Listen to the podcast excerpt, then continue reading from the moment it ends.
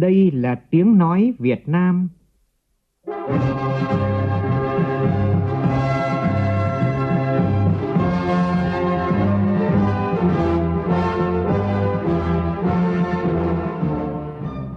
là tiếng nói Việt Nam, phát thanh từ Hà Nội, thủ đô nước Cộng hòa xã hội chủ nghĩa Việt Nam.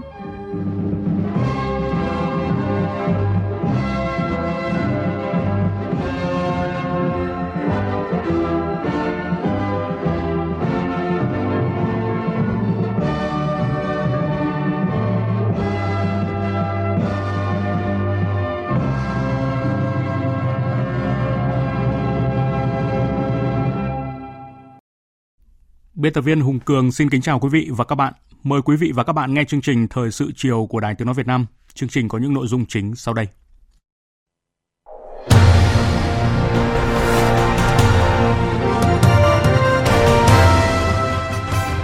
Tại hội nghị Tương lai châu Á, Thủ tướng Phạm Minh Chính nhấn mạnh châu Á cần một khuôn khổ hợp tác mới, vừa giúp đỡ các nền kinh tế trụ vững vượt qua đại dịch, vừa đặt nền tảng cho sự phát triển bền vững trong tương lai.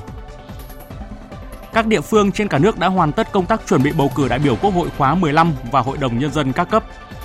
Hôm nay và ngày mai, nhiều địa phương tại Cần Thơ, Nghệ An, Quảng Bình, Kiên Giang tổ chức bầu cử sớm. Dịch COVID-19 diễn biến phức tạp khi xuất hiện ca nhiễm COVID-19 mới trong khu công nghiệp tại tỉnh Hải Dương. Thành phố Hải Dương đã giãn cách xã hội sau khi có 4 ca mắc COVID-19. Còn tại Bắc Ninh, từ 15 giờ chiều nay áp dụng cách ly xã hội theo chỉ thị số 16 đối với huyện Quế Võ. Trong chiều nay, Phó Thủ tướng Vũ Đức Đam họp trực tuyến với hai tỉnh Bắc Giang và Bắc Ninh về công tác phòng chống dịch. Trong phần tin quốc tế, Tổng thống Philippines và Thủ tướng Nhật Bản điện đàm, trong đó nhất trí hợp tác duy trì an ninh và ổn định trên Biển Đông.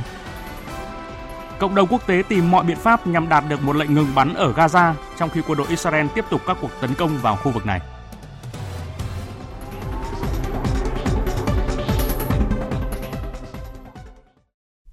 Bây giờ là nội dung chi tiết. Thưa quý vị và các bạn, nhân dịp kỷ niệm 131 năm ngày sinh Chủ tịch Hồ Chí Minh, 19 tháng 5 năm 1890, 19 tháng 5 năm 2021, 110 năm ngày Bác Hồ ra đi tìm đường cứu nước, ngày 5 tháng 6 năm 1911, ngày 5 tháng 6 năm 2021. Sáng nay tại một số điểm di tích lịch sử ở huyện Hóc Môn, thành phố Hồ Chí Minh, Chủ tịch nước Nguyễn Xuân Phúc cùng lãnh đạo thành phố Hồ Chí Minh đã dâng hoa, dâng hương tưởng niệm Chủ tịch Hồ Chí Minh dâng hoa, dâng hương, tưởng nhớ tri ân các anh hùng liệt sĩ. Phóng viên Vũ Dũng thông tin. Huyện Hóc Môn được cả nước biết đến với cuộc khởi nghĩa 18 thôn vườn trầu vào năm 1885 và Hóc Môn chính là nơi được Trung ương Đảng chọn làm căn cứ bí mật để mở nhiều hội nghị quan trọng, chỉ đạo phong trào cách mạng cả nước thời kỳ giai đoạn 1936-1939. Trong đó hội nghị lần thứ 6 vào tháng 9 năm 1939 được tổ chức tại nhà ông Trần Văn Hy ở xã Bà Điểm do đồng chí Nguyễn Văn Cử, Tổng Bí thư chủ trì đã quyết định chuyển hướng chiến lược cách mạng Việt Nam từ đấu tranh đòi ruộng đất, dân sinh, dân chủ sang đấu tranh vũ trang giành chính quyền.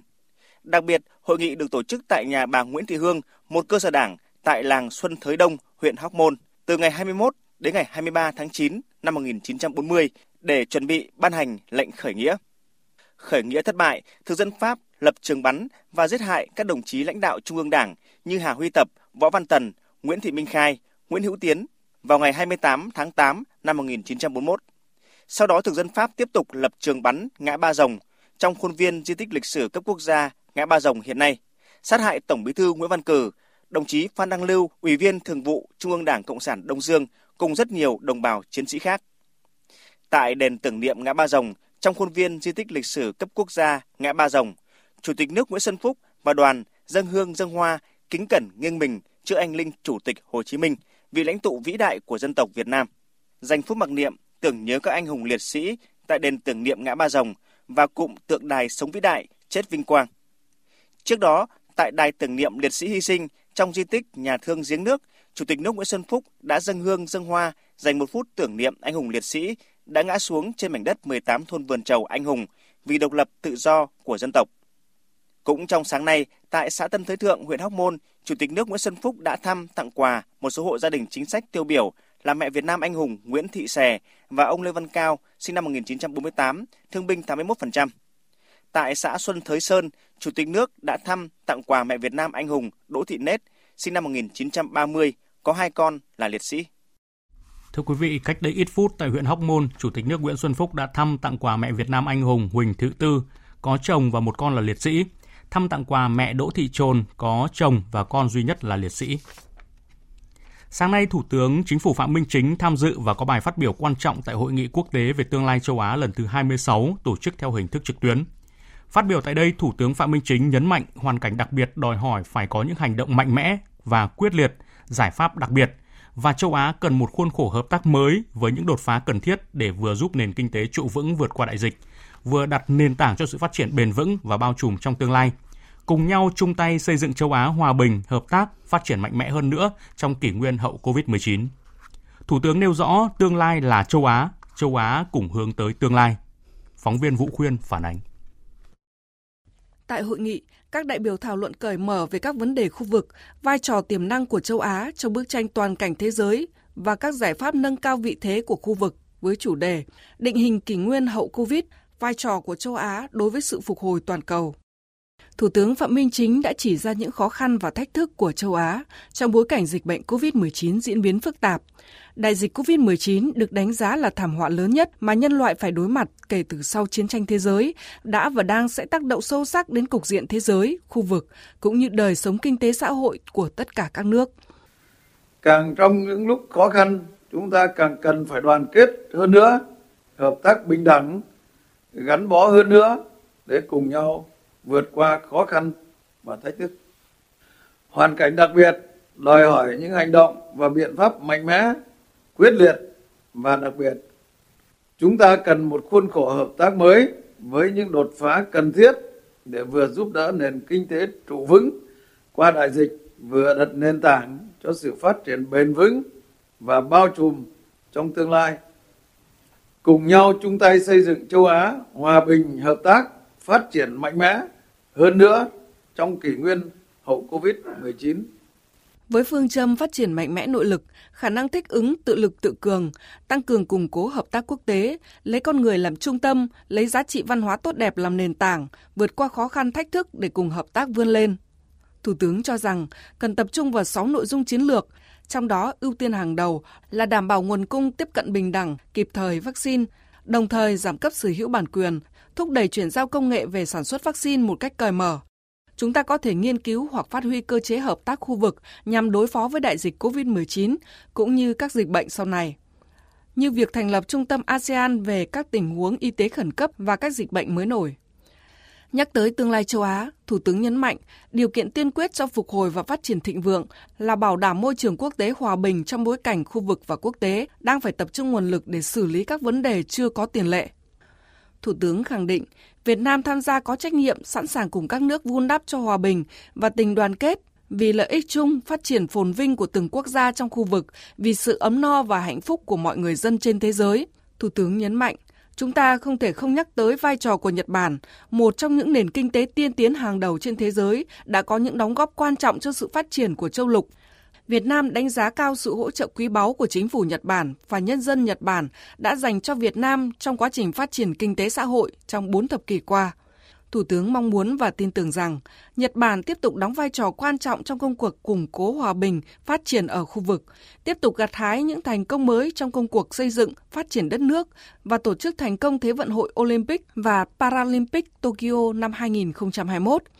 đưa sự kiện trở thành biểu tượng của sự đoàn kết toàn cầu trong điều kiện COVID-19.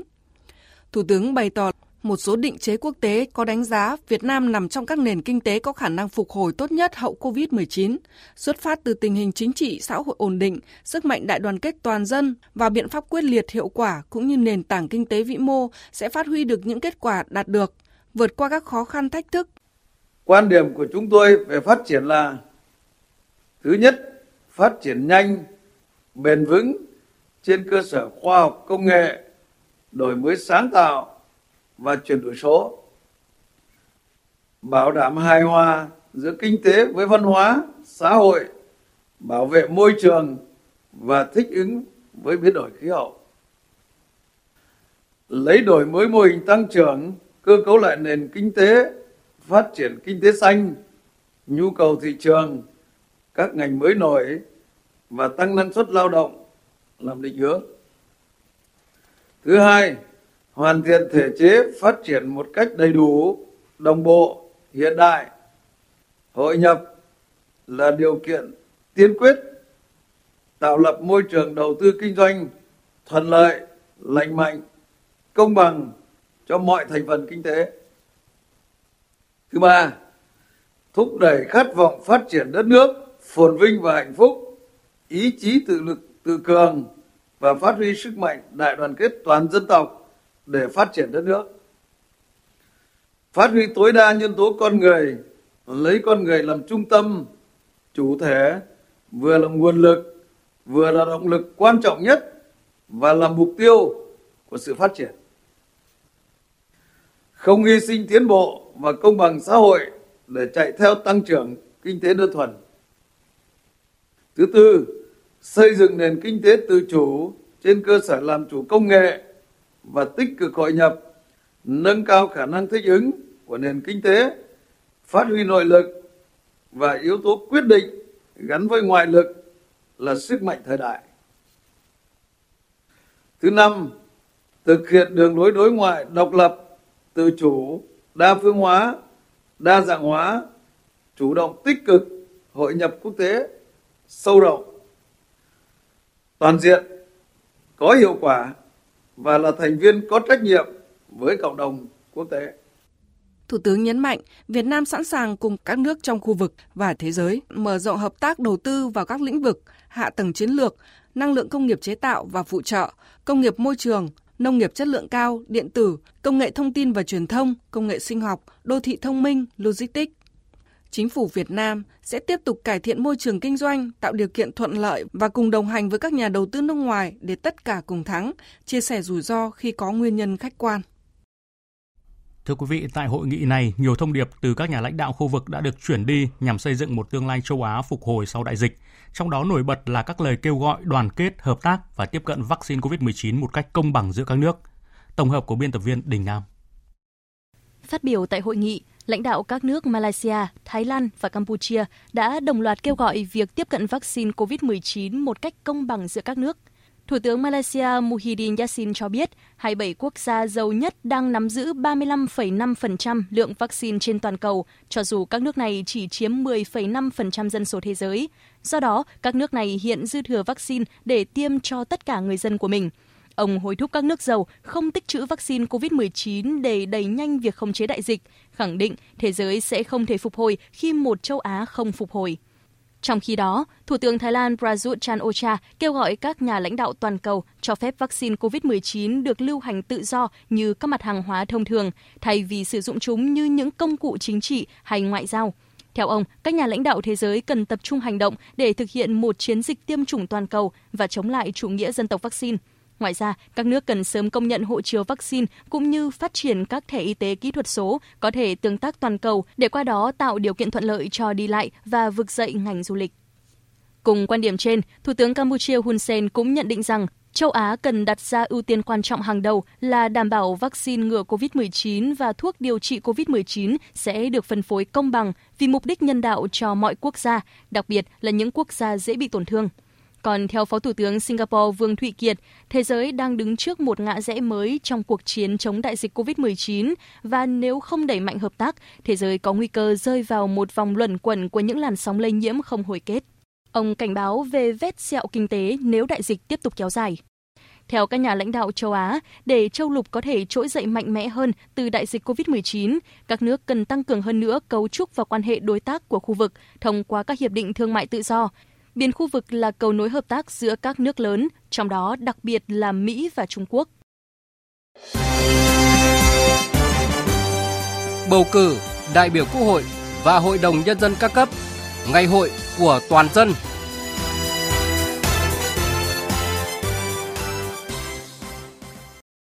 Thưa quý vị và các bạn, cử tri là người ở nơi khác đến lưu trú trên địa bàn cách ly được bỏ phiếu bầu cử đại biểu Quốc hội và đại biểu Hội đồng Nhân dân các cấp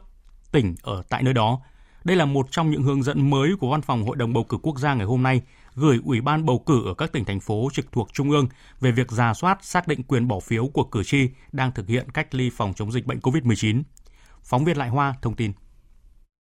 đối với cử tri đang thực hiện cách ly tại địa bàn dân cư, thực hiện cách ly xã hội hoặc phong tỏa theo chỉ thị số 16 của Thủ tướng Chính phủ mà chưa có tên trong danh sách cử tri của khu vực bỏ phiếu trên địa bàn thì đề nghị tổ bầu cử ra soát lập danh sách các cử tri này và gửi đến Ủy ban Nhân dân cấp xã để bổ sung vào danh sách cử tri ở khu vực bỏ phiếu mới, nơi có địa bàn cách ly theo nguyên tắc. Cử tri là người thường trú hoặc người tạm trú từ đủ 12 tháng trở lên trên địa bàn thì được bỏ phiếu bầu cử đại biểu Quốc hội và đại biểu Hội đồng Nhân dân cấp tỉnh, cấp huyện, cấp xã. Cử tri là người tạm trú tại địa bàn nhưng thời gian tạm trú chưa đủ 12 tháng thì được bỏ phiếu bầu cử đại biểu Quốc hội và đại biểu Hội đồng Nhân dân cấp tỉnh, cấp huyện. Cử tri là người ở nơi khác lưu trú trên địa bàn cách ly thì được bỏ phiếu bầu cử đại biểu Quốc hội và đại biểu Hội đồng Nhân dân cấp tỉnh. Các tổ chức phụ trách bầu cử phải chủ động theo dõi, nắm thông tin kịp thời về biến động danh sách cử tri, tổng số danh sách cử tri tại khu vực bỏ phiếu, tham gia bầu cử đối với từng cấp để kịp chuẩn bị số lượng phiếu bầu ở từng cấp cho phù hợp nhân lực, vật tư, các điều kiện đảm bảo khác cho công tác tổ chức bầu cử tại địa bàn cách ly và cơ sở cách ly tập trung. Sáng nay, Ủy ban bầu cử thành phố Cần Thơ tổ chức bầu cử sớm cho cán bộ chiến sĩ của Bộ Chỉ huy Quân sự thành phố Công an thành phố và Trung đoàn Cảnh sát cơ động Tây Nam Bộ. Đây là những điểm bỏ phiếu đã được Hội đồng bầu cử quốc gia đồng ý cho bầu sớm. Phản ánh của nhóm phóng viên Đồng bằng sông Cửu Long. Ghi nhận tại tổ bầu cử số 7, Bộ Chỉ huy quân sự thành phố Cần Thơ đã đảm bảo đầy đủ về cơ sở vật chất, các điều kiện cần thiết để tổ bầu cử đúng luật định, đảm bảo công tác phòng chống dịch COVID-19. Trước khi tiến hành bầu cử, các cán bộ chiến sĩ được tiến hành đo thân nhiệt, rửa tay sát khuẩn và giữ khoảng cách. Trung úy Đặng Kim Hùng, Phó Đại đội trưởng Đại đội Trinh sát Bộ Chỉ huy quân sự thành phố Cần Thơ chia sẻ. Bản thân chúng tôi là nằm trong lực lượng vũ trang thành phố. Tổ bầu cử được triển khai sớm thì đó là một niềm vinh dự và tự hào và trách nhiệm của người quân nhân. Bầu cử thể hiện quyền làm chủ và quyền phát huy ý chí nguyện vọng của bản thân người quân dân. Vì vậy, chúng tôi cần phát huy trách nhiệm bản thân trong việc sáng suốt bầu chọn ứng viên đủ đức, đủ tài để truyền đạt đến Quốc hội và đại biểu Hội đồng dân các cấp và chúng tôi càng phải cố gắng sáng suốt, bình tĩnh và trong tinh thần chiến đấu cao, sẵn sàng bảo vệ thành công kỳ bầu cử. Tại đơn vị bầu cử số 1, tổ bầu cử số 19 Công an thành phố Cần Thơ, ông Phạm Văn Hiểu, Phó Bí thư Thường trực Thành ủy Cần Thơ cho biết, để 8 tổ bầu cử sớm diễn ra an toàn đúng luật định, trước đó Ủy ban bầu cử thành phố Cần Thơ đã có văn bản hướng dẫn chi tiết về bầu cử, các quy định, quy trình và việc bảo quản thùng phiếu, phiếu bầu theo quy định. Việc tổ chức bỏ phiếu bầu cử sớm nhằm đáp ứng quyền và nghĩa vụ của công dân, đồng thời đảm bảo thời gian thực hiện nhiệm vụ bảo vệ bầu cử của lực lượng vũ trang vào ngày bầu cử chính thức 23 tháng 5. Cũng tại khu vực đồng bằng sông Cửu Long, ngày mai người dân trên đảo Thổ Châu của Kiên Giang cũng sẽ thực hiện quyền và nghĩa vụ bầu đại biểu Quốc hội khóa 15 và đại biểu Hội đồng Nhân dân các cấp nhiệm kỳ từ năm 2021 đến năm 2026. Phóng viên Lam Hiếu thông tin. Toàn xã có 1.990 cử tri, có 4 đơn vị bầu cử với 5 khu vực bỏ phiếu, trong đó có một khu vực bỏ phiếu của lực lượng vũ trang. Sau hội nghị hiệp thương lần thứ ba, xã Thổ Châu có 26 ứng cử đại biểu Hội đồng Nhân dân xã, nhiệm kỳ 2021-2026. Trước tình hình dịch bệnh COVID-19 diễn biến phức tạp, Ủy ban bầu cử xã Thổ Châu đã chủ động xây dựng kế hoạch kịch bản sẵn sàng phòng chống dịch trong ngày bầu cử.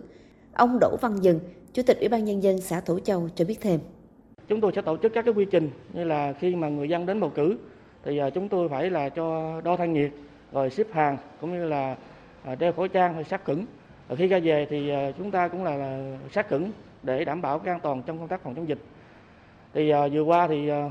Ủy ban bầu cử của xã cũng đã chỉ đạo cho là tiểu ban an trật tự cũng như là y tế đã chuẩn bị các cái kế hoạch, phương án để chuẩn bị tốt cho công tác này mọi công việc cho ngày bầu cử đại biểu Quốc hội khóa 15 và đại biểu Hội đồng Nhân dân các cấp nhiệm kỳ 2021-2026 trên đảo Thổ Châu đã được chuẩn bị tươm tất trang trọng. Gần 2.000 cử tri xã đảo đang nô nức chờ đón ngày bầu cử sớm diễn ra vào ngày 21 tháng 5, được tự tay bỏ lá phiếu bầu những đại biểu đủ đức đủ tài, đóng góp xây dựng quê hương. Còn tại Nghệ An, ngày mai cử tri tại 207 khu vực bỏ phiếu của 4 huyện miền núi sẽ thực hiện bầu cử sớm. Công tác chuẩn bị đã hoàn tất, đồng bào các dân tộc ở nơi đây đã sẵn sàng cho ngày hội lớn. Ghi nhận của phóng viên Sĩ Đức tại huyện biên giới Quế Phong, tỉnh Nghệ An. Khỏe đây Khoa ơi. Khỏe, khỏe ra. Chuẩn bị bầu cử.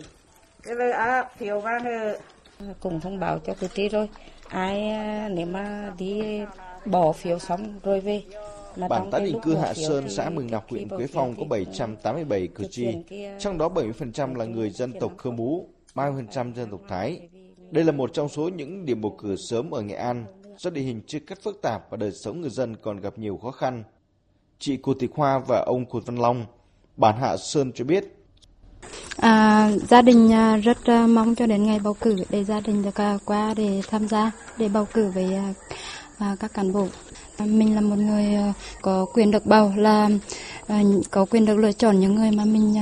những người mà mình cảm thấy điều đó có người đó có uy tín. Ở được nghe tuyên truyền cử tri rồi mà được, được đi tiếp xúc cử tri rồi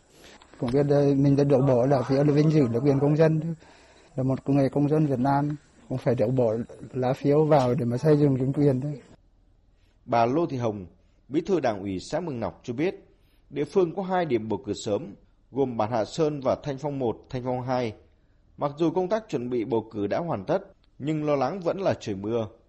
Hai cái điểm bầu cử sớm, thứ nhất là đông dân cư,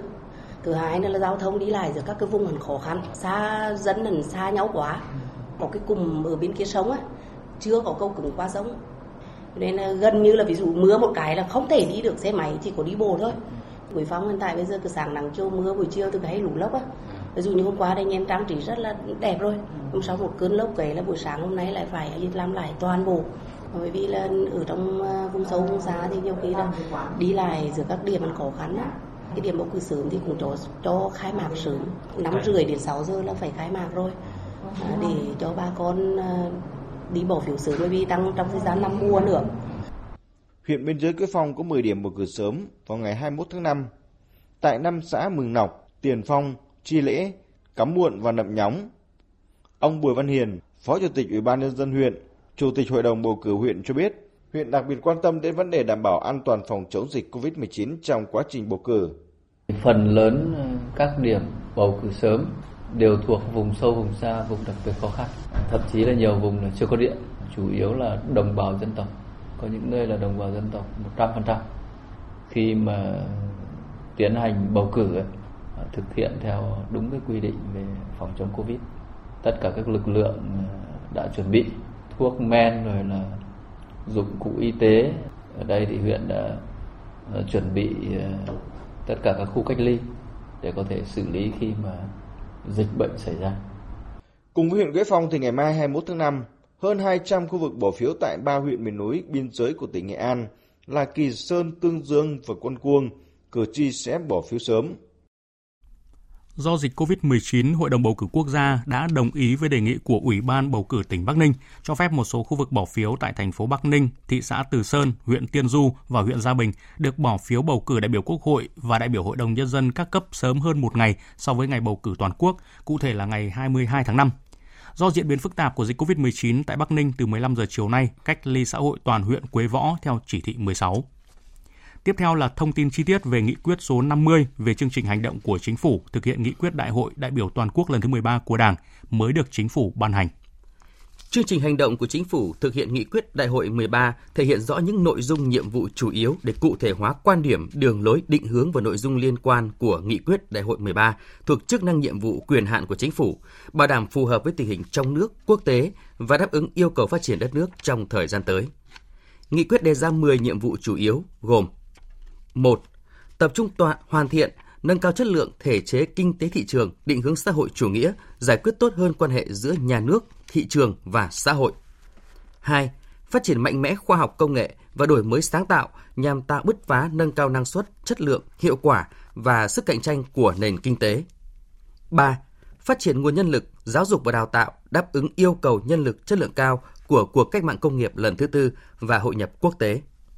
4 đẩy mạnh công nghiệp hóa, hiện đại hóa, cơ cấu lại nền kinh tế gắn với đổi mới mô hình tăng trưởng, bảo đảm thực chất hiệu quả, phát triển nền kinh tế số, thúc đẩy tăng trưởng nhanh, bền vững trên cơ sở ổn định kinh tế vĩ mô. 5. Phát triển kết cấu hạ tầng, kinh tế vùng, kinh tế biển, lấy các đô thị làm động lực phát triển vùng và đẩy mạnh xây dựng nông thôn mới. 6. Phát triển văn hóa xã hội, thực hiện tiến bộ và công bằng xã hội, không ngừng nâng cao đời sống vật chất tinh thần của nhân dân. 7 quản lý và sử dụng hiệu quả tài nguyên, tăng cường bảo vệ môi trường và ứng phó với biến đổi khí hậu, phòng chống và giảm nhẹ thiên tai và tác động của dịch bệnh. 8. củng cố, tăng cường quốc phòng, bảo đảm an ninh quốc gia, giữ gìn trật tự an toàn xã hội, kiên quyết kiên trì đấu tranh bảo vệ vững chắc độc lập chủ quyền, thống nhất và toàn vẹn lãnh thổ quốc gia. 9. Nâng cao hiệu quả công tác đối ngoại, hội nhập và vị thế uy tín của Việt Nam trên trường quốc tế. 10 tiếp tục đẩy mạnh xây dựng chỉnh đốn đảng, xây dựng nhà nước pháp quyền xã hội chủ nghĩa, kiến tạo, phát triển, liêm chính, hành động, đẩy mạnh phòng chống tham nhũng, thực hành tiết kiệm, chống lãng phí, tạo đột phá trong cải cách hành chính. Chính phủ yêu cầu các bộ trưởng, thủ trưởng cơ quan ngang bộ, cơ quan thuộc chính phủ, chủ tịch Ủy ban nhân dân tỉnh, thành phố trực thuộc trung ương căn cứ chức năng nhiệm vụ, quyền hạn được giao và các nhiệm vụ cụ thể trong chương trình hành động này của chính phủ có trách nhiệm xây dựng ban hành chương trình hành động thuộc phạm vi quản lý, trong đó phải thể hiện bằng các đề án, chương trình, giải pháp, nhiệm vụ, lộ trình triển khai thực hiện và phân công trách nhiệm cụ thể, báo cáo Thủ tướng Chính phủ trong quý 2 năm 2021, đồng thời gửi Bộ Kế hoạch và Đầu tư tổng hợp báo cáo theo quy định. Trên cơ sở chương trình hành động của chính phủ và chương trình hành động của mình, từng bộ, cơ quan, địa phương cụ thể hóa thành các nhiệm vụ trong kế hoạch công tác hàng năm.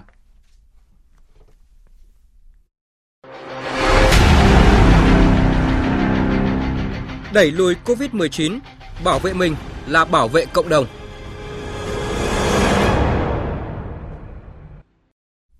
Thưa quý vị và các bạn, tại cuộc họp trực tuyến chiều nay với Phó Thủ tướng Vũ Đức Đam, trưởng ban chỉ đạo quốc gia phòng chống dịch bệnh COVID-19, lãnh đạo tỉnh Bắc Giang cho biết địa phương đã quản lý được hết số công nhân có nguy cơ mắc COVID-19 cao, nhưng hiện đã ghi nhận sự lây nhiễm từ công nhân ra cộng đồng trên địa bàn tỉnh. Một số bệnh nhân ở Bắc Giang dù không có bệnh nền nhưng đã xuất hiện tình trạng suy hô hấp khi mắc virus biến chủng có nguồn gốc từ Ấn Độ. Và cũng trong chiều nay, Phó Thủ tướng Vũ Đức Đam còn có cuộc trao đổi trực tuyến với Ban chỉ đạo tỉnh Bắc Ninh. Phóng viên Văn Hải phản ánh. Từ đêm qua đến trưa nay, tại tỉnh Bắc Giang đã ghi nhận thêm hơn 60 trường hợp mắc mới COVID-19, trong đó có 30 trường hợp ở ổ dịch công nhân công ty Hoseiden thuộc khu công nghiệp Quang Châu. Hai ca bệnh ở khu công nghiệp Vân Trung, còn lại là các ca mắc trong cộng đồng. Chủ tịch Ủy ban nhân dân tỉnh Bắc Giang Lê Ánh Dương cho biết, mặc dù đã kiểm soát được hết số công nhân có nguy cơ cao mắc COVID-19, nhưng tình hình hiện nay đã ghi nhận sự lây nhiễm COVID-19 từ khu công nghiệp ra cộng đồng ở Bắc Giang có một giáo viên của trường à, trung học phổ thông Yên Dũng số 1. Trường hợp này thì nó liên quan tới vợ là có liên quan đến cái ổ dịch của khu công nghiệp ở Vân Trung. Thế còn à, có 5 người tại xã Mỹ An Lục Ngạn thì cũng trong một gia đình là cũng bị nhiễm nhưng mà cái này cũng liên quan tới là công nhân của cái công ty Hoseiden. Thế còn hôm qua thì có hai cô giáo mầm non trong cái tổ Covid cộng đồng mà đi truy vết của thành phố Bắc Giang ở xã Sóng Khê đấy, đấy thì cũng cũng bị nhiễm. Ngoài ổ dịch ở hai khu công nghiệp, tại Bắc Giang còn ghi nhận hai ca bệnh là học sinh mắc COVID-19 lây từ ổ dịch Mão Điền Thuận Thành Bắc Ninh và đang thực hiện cách ly đối với những học sinh cùng lớp. Điều đáng nói là hai học sinh vừa nêu sau 17 ngày cách ly tập trung mới có kết quả xét nghiệm dương tính. Điều đó cho thấy việc kéo dài thời hạn cách ly từ 14 lên 21 ngày như vừa qua sẽ tránh được tình trạng bỏ lọt ca bệnh. Cũng tại Bắc Giang, năng lực xét nghiệm được nâng lên 24.000 mẫu đơn và trên 100.000 mẫu gộp, nhưng vẫn còn tình trạng tồn mẫu xét nghiệm 3 ngày mới có kết quả, nhưng từ ngày mai sẽ trả kết quả được trong ngày. Còn tại tỉnh Bắc Ninh, đến chiều nay đã ghi nhận 371 ca mắc ở tất cả 8 huyện, thành phố. Số mắc mới trong ngày là 35 ca, tập trung chủ yếu tại ổ dịch của huyện Thuận Thành. Đặc biệt, phát hiện thêm 6 ca ở khu công nghiệp, trong đó có 5 công nhân ở công ty Samsung Canon. Hiện tỉnh Bắc Ninh đã trả kết quả xét nghiệm được sau 24 giờ. Biểu dương những nỗ lực của Ban chỉ đạo lực lượng chống dịch của Bắc Ninh, Bắc Giang và Bộ phận thường trực Bộ Y tế tại hai tỉnh này, Phó Thủ tướng Vũ Đức Đam yêu cầu tỉnh Bắc Ninh phấn đấu giữ an toàn cho các khu công nghiệp, không để ngưng hoạt động. Với Bắc Giang, nơi có 4 cụm công nghiệp đang tạm ngừng hoạt động, cần ra soát giúp đỡ các doanh nghiệp này sớm trở lại sản xuất khi đã đảm bảo an toàn. Đặc biệt là những doanh nghiệp thuộc chuỗi cung ứng sản phẩm, bán sản phẩm cho các tập đoàn lớn như tập đoàn Samsung. Nếu như những doanh nghiệp đó phải ngừng sản xuất lâu thì ảnh hưởng lớn đến chuỗi sản xuất của doanh nghiệp đa quốc gia và ảnh hưởng xấu đến kinh tế đất nước. Nêu rõ, nước ta chưa có kinh nghiệm chống dịch liên quan đến khu công nghiệp lớn có hàng trăm nghìn công nhân. Phó Thủ tướng nhấn mạnh đây là lúc cần phát huy tính sáng tạo và tinh thần trách nhiệm của cán bộ cơ sở cũng như của ngành y tế và các ngành liên quan. Thì căn cứ vào tình hình thực tiễn thì tôi ờ, đề nghị như Bắc Giang thì các đồng chí đã làm tức là chuẩn bị các cái khu cách ly có cái sự giám sát thì chúng ta sẵn sàng để trong trường hợp mà người bị nhiễm nhiều quá thì chúng ta cũng có thể thu dung những người bị nhiễm mà khỏe mạnh, chưa có triệu chứng để theo dõi ở đây và luôn luôn sẵn sàng lúc nào mà có triệu chứng thì chuyển đến bệnh viện. Còn đối với Bắc Ninh thì tôi cũng đề nghị các đồng chí mạnh dạn khảo sát để thí điểm khi mà như ở Thuận Thành, hay là ở đâu đó mà có nhiều người bị nhiễm và nhiều F1 quá, mà các khu cách ly tập trung, trường hợp mà nhiều quá chúng ta không thể có đủ cách ly tập trung được, thì nghiên cứu khảo sát đầu tiên làm quy mô nhỏ ở những cái gia đình mà có điều kiện về nhà cửa, rồi khoảng cách với những nhà xung quanh, rồi kể cả mọi người trong gia đình mà đủ điều kiện, thì mình thử thí điểm đầu tiên là quy mô nhỏ là cho cách ly tại nhà à, có kết hợp giám sát công nghệ và kêu gọi cái cái sự giám sát và cũng là giúp đỡ của những người ở xung quanh ở lân cận. Từ thực tế, tỉnh Bắc Ninh đang có gần 500.000 công nhân. Nếu chỉ xét nghiệm sàng lọc 10% và gộp 20 mẫu xét nghiệm thì một tuần mới hoàn thành. Phó Thủ tướng Vũ Đức Đam cũng yêu cầu tỉnh này tiến hành thí điểm xét nghiệm kháng nguyên nhanh, hướng dẫn công nhân tự lấy mẫu có sự giám sát để xét nghiệm.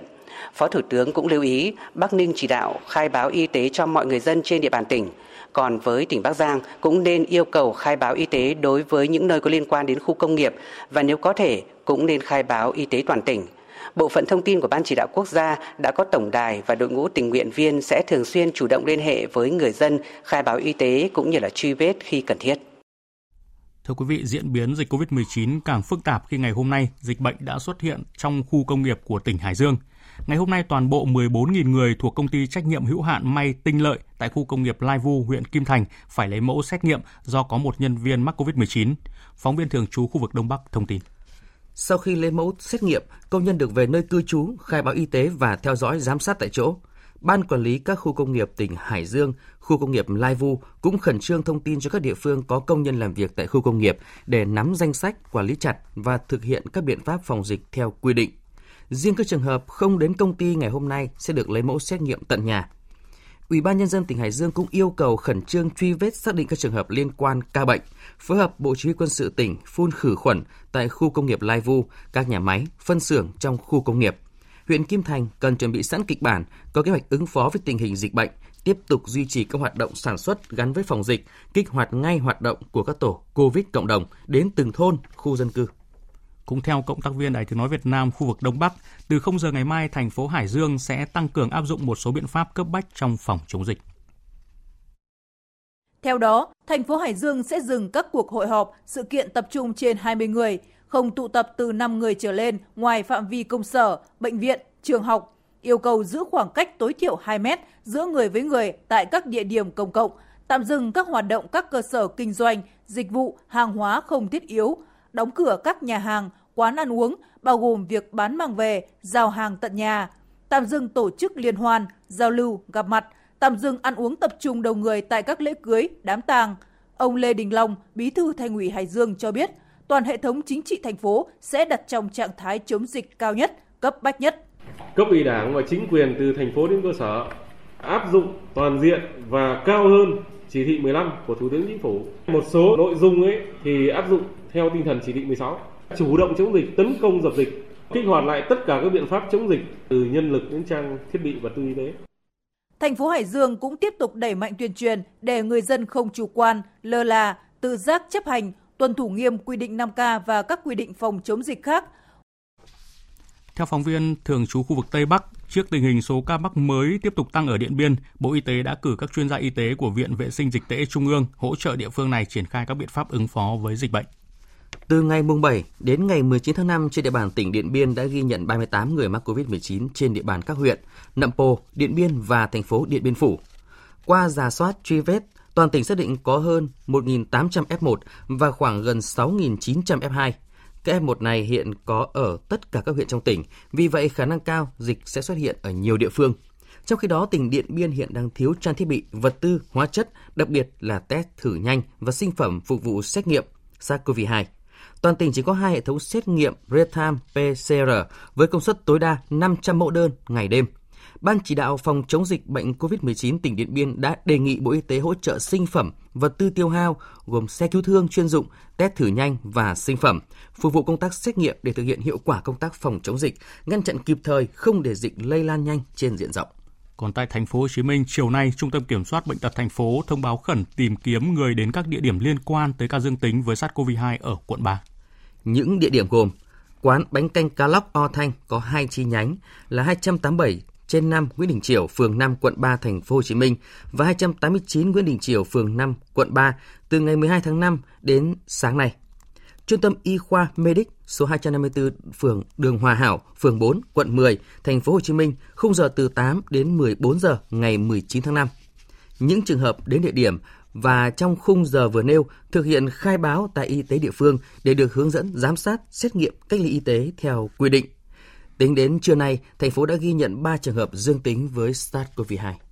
Trong bối cảnh Việt Nam đang phải đối phó với làn sóng dịch COVID-19 lần thứ tư, Trưởng đại diện Tổ chức Y tế Thế giới tại Việt Nam, tiến sĩ Ki Đông Park cho biết đang theo dõi chặt chẽ tình hình dịch bệnh đang bùng phát và nhận định dịch bệnh đã và đang tiến triển nhanh và có tính chất phức tạp. Theo nhận định của ông Ki Đông Park, một vài tuần tới rất quan trọng trong việc kiểm soát các ổ dịch. Với công tác truy vết và xét nghiệm triệt để, dự đoán sẽ có thêm nhiều ca mắc được phát hiện và có thể có thêm tỉnh, thành phố sẽ báo cáo các ca bệnh.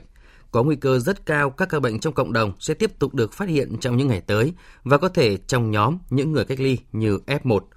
Tiến sĩ Kỳ Đông Park cũng khẳng định Việt Nam đã tăng cường các biện pháp ứng phó đã được chứng minh là có hiệu quả trong các đợt dịch bùng phát vừa qua. Các biện pháp này được điều chỉnh hàng ngày theo diễn tiến của tình hình dịch bệnh. Chúng tôi hy vọng và tin tưởng rằng Việt Nam có thể ngăn chặn các đợt bùng phát hiện nay thông qua cách tiếp cận toàn chính phủ và toàn xã hội. Hôm nay, đường dây nóng hỗ trợ khai báo y tế số 18001119 được Tập đoàn Bưu chính Viễn thông Việt Nam VNPT chính thức đưa vào hoạt động nhằm tiếp nhận, trợ giúp mọi yêu cầu của người dân về khai báo y tế một cách kịp thời. Đây là số điện thoại kết nối trực tiếp với tổng đài viên hỗ trợ khai báo y tế của Ban chỉ đạo quốc gia phòng chống dịch COVID-19. Việc gọi điện hỗ trợ khai báo y tế giúp hỗ trợ được nhiều hơn, hiệu quả hơn các trường hợp cần khai báo y tế, tránh tình trạng ách tắc quá tải khi khai báo y tế. Các cuộc gọi đến tổng đài 1800 1119 được miễn cước phí. Đồng thời người dân còn được các tổng đài viên là tình nguyện viên hướng dẫn lựa chọn hình thức khai báo y tế phù hợp và nội dung khai báo cho xác thực nhất.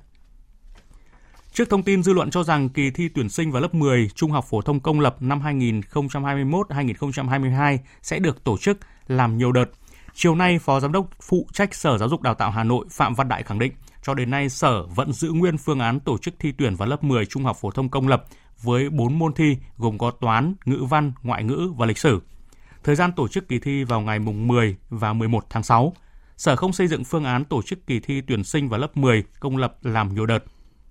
Sở Giáo dục Đào tạo sẽ tiếp tục theo dõi sát tình hình thực tế của dịch, đồng thời phối hợp với Sở Y tế, các đơn vị địa phương xây dựng phương án dự phòng, trong đó có tính đến phương án điều chỉnh thời gian tổ chức kỳ thi và sẽ trình Ủy ban nhân dân thành phố xem xét. Thời gian tổ chức kỳ thi sẽ căn cứ vào diễn biến thực tế của dịch trên địa bàn thành phố và sẽ được thông báo rộng rãi cho phụ huynh, học sinh và học sinh. Ngày hôm nay, Tòa án Nhân dân thành phố Hà Nội mở phiên tòa xét xử cho 8 bị cáo trong vụ án tổ chức cho người khác trốn sang Hàn Quốc theo chuyên cơ lãnh đạo Quốc hội xảy ra vào cuối năm 2018. Phóng viên Đình Hiếu thông tin. Trong vụ án này, ba bị cáo bị xét xử về tội tổ chức cho người khác trốn đi nước ngoài là Lê Thị Liễu, giám đốc công ty cổ phần GVA, Lương Mạnh Hùng, nguyên giám đốc công ty cổ phần đào tạo và tư vấn giáo dục TD Việt Nam và Trần Thị Tuyết, nguyên cán bộ tạp chí Kinh tế và Dự báo, Bộ Kế hoạch và Đầu tư. Ngoài ra, còn có 5 bị cáo khác bị xét xử về tội môi giới cho người khác trốn đi nước ngoài. Theo cáo trạng của Viện Kiểm sát Nhân dân tối cao, lợi dụng nhu cầu của một số người dân muốn đi Hàn Quốc để lao động, tìm việc và chính sách của nhà nước tạo điều kiện cho doanh nghiệp kết nối đầu tư kinh doanh với nước ngoài thông qua việc tham gia cùng các đoàn công tác của lãnh đạo Đảng và nhà nước tại nước ngoài. Các bị cáo trong vụ án đã tổ chức môi giới cho 6 người trốn đi Hàn Quốc để thu lợi bất chính, trong đó 4 người đã về Việt Nam, còn 2 người đang trốn ở lại. Cơ quan điều tra đã làm rõ 6 trên 17 người được Liễu và đồng bọn tổ chức môi giới trốn ở lại Hàn Quốc. Tiếp theo chương trình mời quý vị nghe một số thông tin thời tiết. Thưa quý vị và các bạn, theo Trung tâm Dự báo Khí tượng Thủy văn Trung ương, do ảnh hưởng của rìa Đông Nam, vùng áp thấp nóng phía Tây kết hợp với hiệu ứng phơn, nên ngày mai ở khu vực phía Tây Bắc Bộ và khu vực từ Thanh Hóa đến Phú Yên có nắng nóng và nắng nóng gay gắt. Có nơi đặc biệt gay gắt với nhiệt độ cao nhất phổ biến từ 36 đến 38 độ, có nơi trên 39 độ. Phía Đông Bắc Bộ có nắng nóng với nhiệt độ cao nhất phổ biến từ 35 đến 37 độ. Thời gian có nhiệt độ trên 35 độ là từ 12 đến 17 giờ. Khu vực Hà Nội ngày mai có nắng nóng với nhiệt độ cao nhất phổ biến từ 35 đến 37 độ và thời gian có nhiệt độ trên 35 độ là từ 12 đến 17 giờ. Cảnh báo đợt nắng nóng này sẽ có khả năng kéo dài đến khoảng ngày 23 tháng 5 ở khu vực Bắc Bộ và đến ngày 24 tháng 4 ở khu vực Trung Bộ.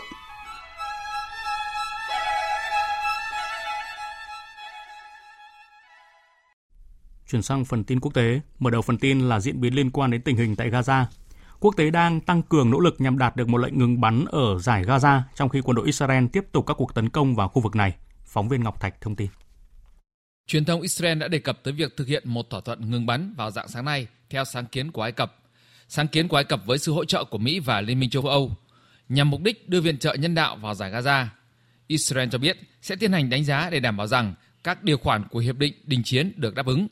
Trong khi đó, cộng đồng quốc tế đang tiếp tục nhằm đạt được một thỏa thuận ngừng bắn ở giải Gaza. Tổng thống Mỹ Joe Biden đã thông báo với Thủ tướng Israel Netanyahu trong một cuộc điện đàm rằng sẽ giảm đáng kể bạo lực trong ngày hôm nay. Pháp dự kiến trình một dự thảo nghị quyết lên Hội đồng Bảo an kêu gọi ngừng bắn giữa Israel và Palestine. Trước đó, Thủ tướng Israel Netanyahu khẳng định hoạt động quân sự ở giải Gaza sẽ tiếp tục cho đến khi đạt được các mục tiêu. Trong đêm qua, các máy bay chiến đấu của Israel đã tiến hành các cuộc không kích vào hàng chục mục tiêu dưới lòng đất các địa điểm sản xuất vũ khí và một số điểm phóng tên lửa ở giải Gaza. Cuộc tấn công đã gây thương vong cho hàng chục người Palestine, nâng tổng số người chết do các cuộc không kích của Israel vào giải Gaza lên 228 người, trong đó có 65 trẻ em và hơn 1.600 người bị thương. Mặt khác, các phe phái Palestine vẫn tiếp tục bắn rocket từ giải Gaza vào các địa điểm thị trấn của Israel. Quân đội Israel xác nhận rằng hơn 700 quả rocket và đạn pháo đã được bắn từ giải Gaza về phía các khu định cư trong 24 giờ qua hai người Israel đã bị thương do tên lửa rơi xuống thị trấn Sidoros. Bộ trưởng Quốc phòng Nhật Bản Nobuo Kishi ngày hôm nay cho biết Nhật Bản sẽ phải tăng cường sức mạnh quân sự với tốc độ hoàn toàn khác so với trước đây để chống lại năng lực quân sự ngày càng tăng của Trung Quốc. Tin của phóng viên Hoàng Nguyễn, thường trú tại Nhật Bản.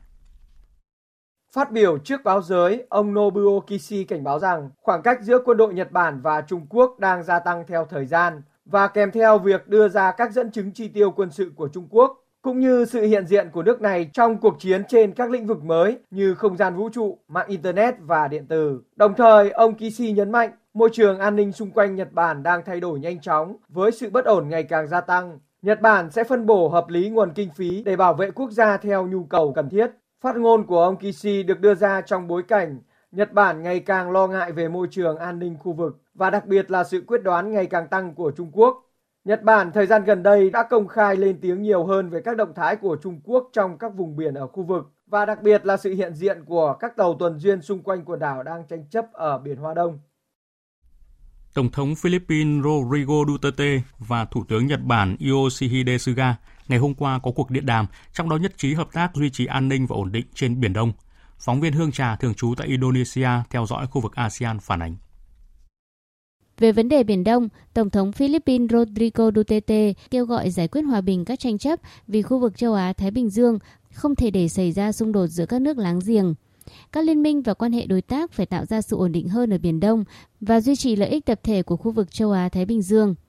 Trong khi đó, Thủ tướng Nhật Bản Suga Yoshihide bày tỏ quan ngại về những diễn biến ở Biển Đông trong thời gian gần đây – Ông đánh giá cao quan điểm chủ đạo của Philippines về phán quyết của Tòa trọng tài năm 2016 được Tổng thống Duterte nêu trong phiên họp thứ 75 của Đại hội đồng Liên Hợp Quốc.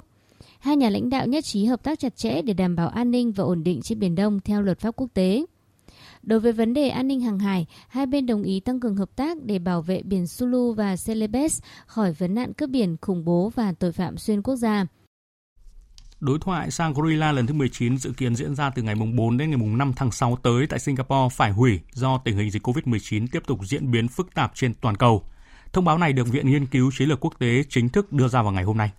Viện Nghiên cứu Chiến lược Quốc tế cho biết viện này đã làm việc tích cực với chính phủ Singapore và tham vấn chặt chẽ với Bộ Quốc phòng nước này nhằm đảm bảo tổ chức thành công đối thoại Shangri-La lần thứ 19. Tuy nhiên, tình hình COVID-19 trên toàn cầu gần đây đã xấu đi, một phần là do sự gia tăng của các biến thể COVID-19 mới với khả năng lây nhiễm mạnh hơn. Hiện Indonesia là điểm nóng dịch COVID-19 tại khu vực Đông Nam Á.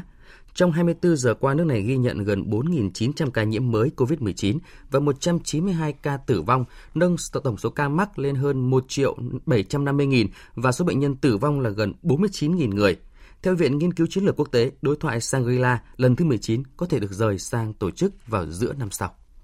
Ngoại trưởng Mỹ Antony Blinken và Ngoại trưởng Nga Sergei Lavrov vừa có cuộc gặp tại Reykjavik, Iceland Cuộc gặp được nhận định để hai bên mở đường xây dựng lại quan hệ sau những căng thẳng gay gắt kể từ khi ông Joe Biden trở thành Tổng thống Mỹ. Biên tập viên Anh Tuấn tổng hợp thông tin. Ngoại trưởng Mỹ Blinken thừa nhận có bất đồng trong quan hệ Mỹ-Nga nhưng ông cho biết Washington muốn tìm kiếm cơ hội hợp tác với Moscow. Chúng tôi tìm kiếm một mối quan hệ ổn định, có thể đoán trước với Nga. Chúng tôi nghĩ rằng điều đó tốt cho người dân Mỹ tốt cho người dân Nga và thực tế tốt cho thế giới. Cũng không có gì bí mật khi chúng tôi có những khác biệt và khi nói đến những khác biệt đó như Tổng thống Biden cũng đã chia sẻ với Tổng thống Putin. Nếu Nga có hành động gây hấn với Mỹ, các đối tác và đồng minh của chúng tôi, chúng tôi sẽ đáp trả. Và Tổng thống Biden đã chứng minh bằng cả lời nói và hành động, không nhằm mục đích leo thang, không tìm kiếm xung đột, mà là bảo vệ lợi ích của chúng tôi. Trong khi đó, Ngoại trưởng Lavrov cho biết Nga sẵn sàng thảo luận các vấn đề với Mỹ. Ông cũng bày tỏ hy vọng lãnh đạo hai nước sẽ tìm cách để cải thiện quan hệ.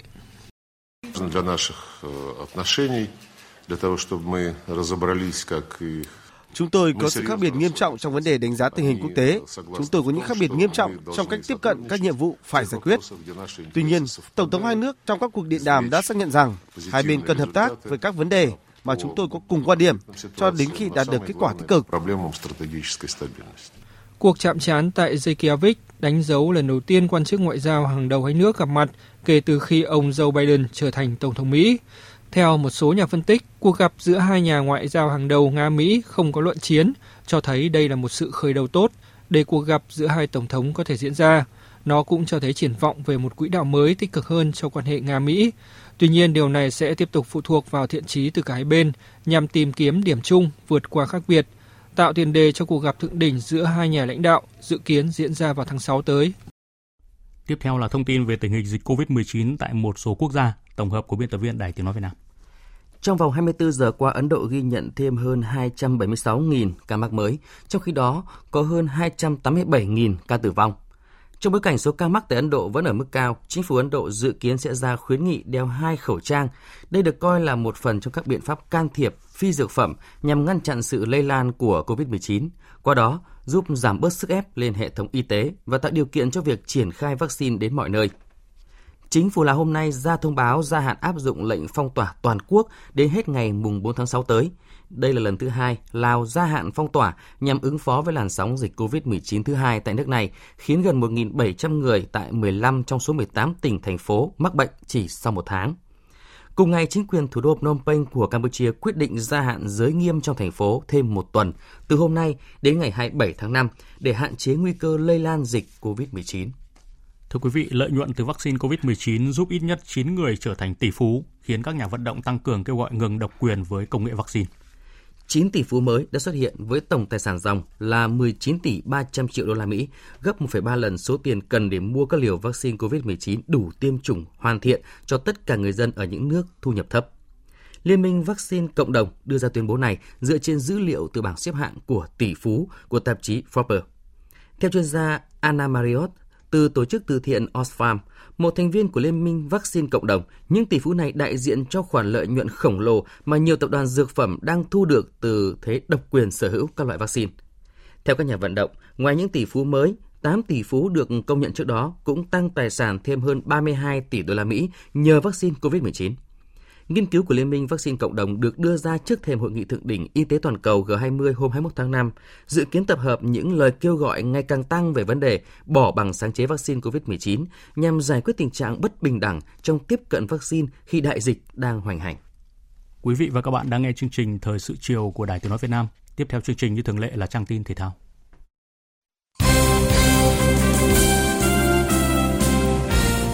Sau khoảng thời gian 2 tuần nghỉ ngơi, Hà Nội FC sẽ chính thức hội quân bắt đầu từ ngày 23 tháng 5. Sau đó đại diện thủ đô sẽ tiến hành các thủ tục xét nghiệm COVID-19 cho các cầu thủ sau đó một ngày. Theo dự kiến, Văn Quyết và các đồng đội sẽ có chuyến tập huấn 2 tuần tại Phú Thọ để chuẩn bị cho V-League 2021 trở lại và sau đó là AFC Cup 2021. Tuy nhiên, do quân số của Hà Nội FC được triệu tập lên đội tuyển quốc gia và U22 Việt Nam đợt này lên tới 12 cầu thủ, nên số lượng còn lại tham gia tập huấn là không nhiều. Cũng nhằm chuẩn bị cho giai đoạn tiếp theo của mùa giải V-League 2021, câu lạc bộ Đông Á Thanh Hóa đã có sự trở lại rất đáng chờ đợi của hậu vệ cánh trái Nguyễn Vũ Hoàng Dương. Bị chấn thương nặng từ mùa giải năm ngoái, Hoàng Dương đã phải nghỉ thi đấu và trải qua phẫu thuật. Cầu thủ trưởng thành từ lò đào tạo của bóng đá xứ Thanh này đã có khoảng thời gian gần một năm nỗ lực để bình phục. Cùng với Hoàng Dương, câu lạc bộ Thanh Hóa còn đón nhận sự trở lại của Lục Xuân Hưng. Cầu thủ này cũng dính chấn thương nặng và mất nhiều thời gian để chữa trị hồi phục. Lục Xuân Hưng từng là thành viên của các đội U19 quốc gia, cùng lứa với Công Phượng, Tuấn Anh, Xuân Trường và đội tuyển U23 quốc gia dưới thời huấn luyện viên Park Hang-seo. Trong mùa dịch COVID-19, các trung tâm huấn luyện thể thao đều cấm trại, chỉ có tập luyện, không thi đấu. Điều này đã khiến ban huấn luyện phải thay đổi giáo án nhằm giúp các vận động viên duy trì thể lực mà không bị nhàm chán. Đội tuyển judo Việt Nam cũng nằm trong số đó. Thay vì các bài tập quen thuộc, ban huấn luyện đội tuyển judo quốc gia đã lên nhiều phương án tập luyện khác nhau cho các vận động viên trong giai đoạn nghỉ thi đấu. Chẳng hạn mỗi vận động viên ôm một hình nộm người, vừa vác, vừa vật, vừa chạy và tính thời gian xem ai nhanh hơn. Vượt qua bài tập này cũng là một thách thức đối với các võ sĩ bởi mỗi hình nộm cũng nặng từ 20 đến 30 kg. Huấn luyện viên Nguyễn Duy Khanh chia sẻ. Như bài này đơn giản, khi các em tập với nhau rồi thì nó cũng có cái gì đấy nhàn chán thì mình thay đổi bằng các bài tập đánh hình nộm và, và các bài tập đa dạng hơn thì các em nó cũng có hứng thú trong tập luyện. Đang trong giai đoạn cấm trại, cả thầy và trò đội tuyển judo Việt Nam cũng chỉ biết tích lũy thể lực, chuyên môn để phục vụ tốt nhất cho SEA Games vào cuối năm, nơi mà toàn đội đặt mục tiêu rất cao. Mục tiêu trong năm ờ, nay nhiệm vụ SEA Games thì ban luyện cố gắng phấn đấu như SEA Games trước tổ chức tại Việt Nam năm 2003 từ 4 đến 6 huy chương vàng. Bên cạnh SEA Games, đầu tháng 6 này, hai võ sĩ Thanh Thủy và Hoàng Thị Tình sẽ sang Hungary để tham dự giải judo vô địch thế giới và cũng là vòng loại cuối cùng tranh vé đi Olympic.